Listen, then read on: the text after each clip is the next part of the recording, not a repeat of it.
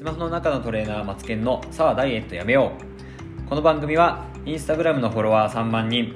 これまでにせんにん以上のダイエットをオンラインでサポートしてきたパーソナルトレーナー松永健吾がどうやったらダイエットをやめられるかについて話したり、お役に立てるような情報をシェアする番組です。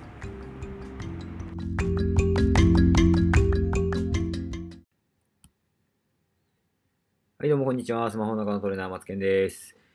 えー、今日もさあダイエットやめようということで質問にお答えしていきたいと思います。えー、今日いただいていた質問、ダイエットをやめたらまた産後のあの体に戻るんじゃないかと不安が押し寄せてしまいますということですね。この番組はダイエットをやめようということで、やめることをゴールにしてるんですけれども、それに対してダイエットをやめてしまったら産後のあの体に戻ってしまうんじゃないかと不安だということですね。どんな体かはちょっとわからないんですけれども、えー、この考え方をしてるってことは、まあ、ダイエットのためにやっていること、食事に気をつけるとか、えー、運動をする、トレーニングをするっていうことが習慣化してないってことですよね。まあ、運動量って結局そのいちにちに消費するカロリーっていうのがあって、それが基礎代謝っていう何もしてなくても消費するカロリーがあって、運動することによって消費するカロリーがあります。まあ、それが生活も含めてなんですけど、で例えばデスクワークの人だったら仕事での消費カロリーっていうのはそんなに多くない。でそれに対して肉体労働、結構引っ越し屋さんとか荷物を運ぶことが多い仕事の人とかだと、その仕事での消費カロリーが多いっていうふうに人それぞれ消費カロリーっていうのは違うんですけども、生活によって変わるんですが、えー、この方はその普段の生活とか、まあ、生活習慣とかによる消費カロリーと、まあ、運動による消費カロリー、それから、えー、食事による摂取カロリー、食べる量、これの習慣によって体重とか体型が変わるっていうことを分かってないのかなと。今トレーニングをしているから体体型を保っているとか、今の食事を頑張っているからその体を保てているっていう考えしかないんじゃないかと思います。でこれもまあ前回と同じで、自分の摂取カロリーと消費カロリーっていうのを把握してないってことになりますよね。やっぱり自分の今の生活リズム、まあ、仕事がどういう仕事かとか、どんな生活かはわからないんですけど、いちにちだいたいこのくらい消費していますっていうのが分かってない。要はそれが分かってれば、例えばせんはっぴゃく消費しているっていうのが分かるんだったら、せんはっぴゃくキロカロリー食べる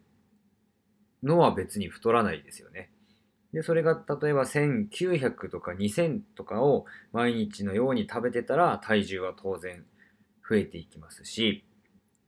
せんろっぴゃくとかだったら体重は減っていきますよっていう、本当単純計算になります。で、まあこの方がダイエットをやめたらまた産後のあの体に戻るんじゃないかっていうふうな、まあ、不安があるってことなので、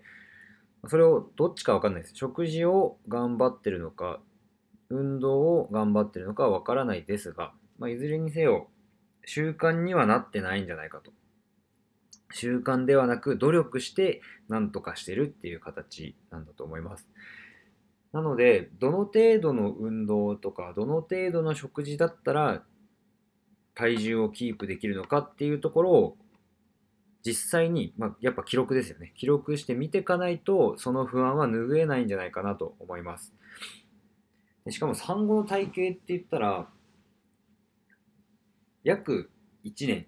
まあ、とつきとおかですよね。で、まあ、それ以上、産後の、まあ、授乳期とかもあると思うので、いちねん以上は、安静に近い状態で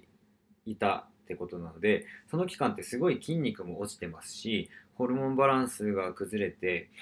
まあ、調子が良くなかったり、体がまあいつもの普通の状態ではないっていう期間です。で、体型も結構おばさん体型みたいになりやすかったりします。筋肉もすごい落ちてますし。なので、その体型になるくらいのくらいだと、かなり何もしない。もうダイエットやめるイコール運動も全くしないとか、えー、食事も、まあ、食事も何も気をつけないわけではないと思うんですけど、まあ、運動を本当に全くしないでいちねんぐらい過ごさなきゃ産後の体に戻るってことはなかなかないと思います。でもうそのぐらいだったら、そのダイエットどうこうじゃなくて圧倒的に運動量が足りてないってことになるんで、やっぱその最低限の運動習慣ですよねを作る、まあ、これも実際に聞いてみたいですよね。どのぐらいの、えー、量運動できるのかとか、通勤とかで動けてるのかとか、なんだあのダイエット運動のためのトレーニングではなくて、いちにちの中でどのくらい動いているのかとか、まあ、仕事でどのぐらい動くのかとか、分かりやすいので言うと、そのあれですよね、歩数とか見ればいいですよね。何歩歩いてるのか、さんぜんぽなのか、ごせんぽなのか、いちまんぽなのかとか、そういうところを見ていきたいなっていうところでしょうかね。だからダイエットとこの方がやめるためには、やっぱり自分の状態を把握するっていうことをしていかないといけないかなと思います。うん、やっぱり前回と、えー、同じような感じの結論にはなってしまうんですけど、まあまあやっぱ記録ですよね。レコーディングして、で実際にどのくらい食べてるのかな、平均を出して、それに対して体重が減るのか増えるのか変わらないのかっていうのを見て、せんはっぴゃく食べて体重が変わらないんだったらせんはっぴゃくは消費してる。だからせんろっぴゃくにすればもっと減らすことができるし、せんはっぴゃくぐらいまでなら別に太らないから、そのくらいまでは食べても全然問題ない。ただ、運動は継続しないと、まあ、筋肉は絶対落ちていくので、運動は継続する。でその運動を継続するんだけど、わざわざ時間を作らないといけないくらいなのか、別に時間作らなくても仕事とか通勤である程度運動量が確保できているのかっていうのは、まあ見極めていくって感じですかね。うん。だと思います。だからやっぱりイベントになってるってことですよね。ダイエットというもの、ダイエットのための食事とかダイエットのためのトレーニングとか、結局体を変えるのはその習慣なので、いっかげつにかげつ頑張ったとかじゃなくて、頑張らなくてもできる範囲で変えていくっていうのがポイントになるかと思います。これがまあどうしても今のダイエット情報を見てたら、そこに行き着くまでにちょっと時間がかかるというか、いろいろ失敗して本当のダイエットって何なんだろうなと思ったら、あ、習慣作りなんだって気づいていく方が多いんですけど、まあ、やっぱり王道ですね。当たり前のように言われてるつまんないこと、バランスよくとか、基本的なこと、三大栄養素、カロリー、その辺をちゃんとしていく必要があるかなと思います。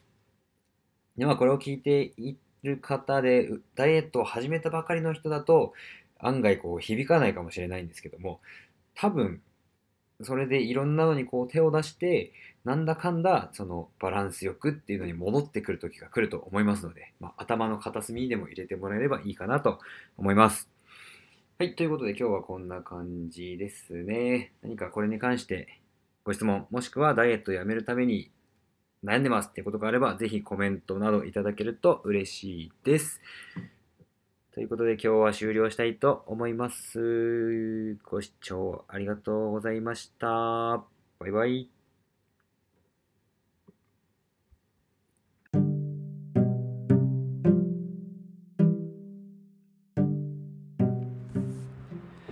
本日も聞いていただきありがとうございました。ご感想、ご質問などはインスタグラムのコメント欄にお願いいたします。またさんびゃくろくじゅうごこの動画、京トレを無料で発信している ライン 公式アカウントもやっております。こちらもぜひご登録の上、自宅ダイエットを充実させてください。詳細はインスタグラムのハイライトをご覧ください。インスタグラムのアカウントは松永アンダーバー ピーティー、 松永アンダーバー ピーティー です。こちらのフォローも合わせてよろしくお願いいたします。